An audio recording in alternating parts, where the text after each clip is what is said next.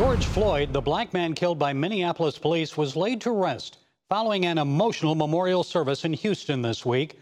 Questions remain about the violence that broke out in American cities in the aftermath of Floyd's choking death. In Minneapolis alone, cost estimates of the damage to businesses are expected to exceed $25 million. So, who is responsible for the riots? President Trump is pointing fingers at Antifa and other left wing groups. And the Wall Street Journal recently quoted civil rights veteran, president of the Woodson Center, Robert Woodson, as saying there are a small group of people hell bent on destroying this republic. They're using our birth defect of slavery to devalue our founding principles and virtues and using race grievance as its weapon. We must resist. Well, here with some thoughts on this and to set us straight is Scott Walter. He's president of the Capital Research Center.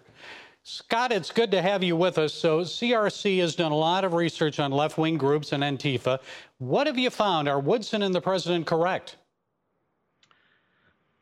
They definitely are. Although, what I always want to caution people is, you know, one of the strengths of the Antifa movement, and I say movement because it's it's a loose you know amorphous thing. It's not like there's a headquarters on a street somewhere.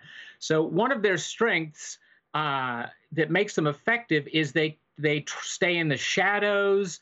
They don't have a head, regular headquarters regular funding. So it makes it much harder to trace exactly what they're doing and it lets them always claim oh well that isn't us and you can't prove it um, I know so, Project. I know Project Veritas just released its undercover video.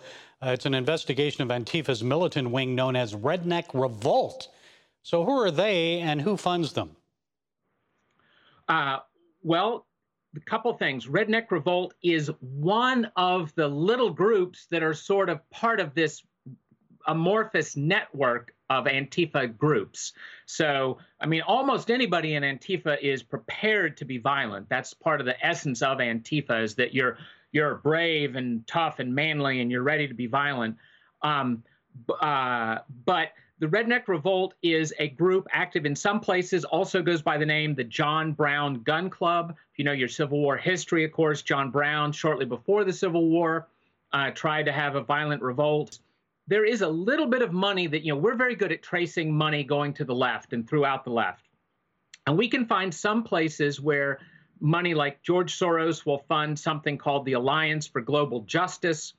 And that is what's called a pass through. It will then pass the money on to uh, individual groups like Refuse Fascism, which was an Antifa style group that started after uh, Trump was elected but there's not a lot of money to be traced easily because of how vague all the ties are. Plus, remember, how much money does it cost to get a, a black hoodie, uh, a black face mask, uh, and a couple of bricks, right? You don't need multi million dollar grants to do that. Well, what can you tell us about other left wing groups threatening the country? Those like the Sunrise Group that is recruiting young Americans by appealing to environmental concerns. Yes, well, that's that's another lefty group. And by the way, influencewatch.org is our online encyclopedia with ream thousands of pages of information on all these groups. So influencewatch.org. Sunrise Movement was started just a few years ago. Um, it is the main backer of what's be- the better known Green New Deal. Green New Deal is a couple of bills they're trying to pass in Congress very radical, the most extreme environmental stuff possible. It's so radical that they've had protests at those well known conservative right wingers, Nancy Pelosi's office, Governor uh, Jerry Brown's office when he was in governor of California, um, and folks like that, uh, Governor Cuomo. But they started in 2017. Uh, they were they were incubated really out of the Sierra Club and 350.org, which is another big enviro group and they pretty much want to shut down the entire modern world, all uh, all non-renewable forms of energy, um, etc. You, you couldn't get more laughably radical. Scott, we're running out of time here, but quickly, uh, so sh- should we designate these groups, especially Antifa, uh, terrorists? Well, we should prosecute their violence as terrorist violence, uh, but for complicated legal reasons, there isn't really a good way to designate a domestic group a terrorist group the way you do foreign groups like Al Qaeda. Okay, we'll leave that up to the Attorney General. Scott Walter, President of the Capital Research Center, we appreciate you. Thank you for setting us straight today. Thanks so much for having me.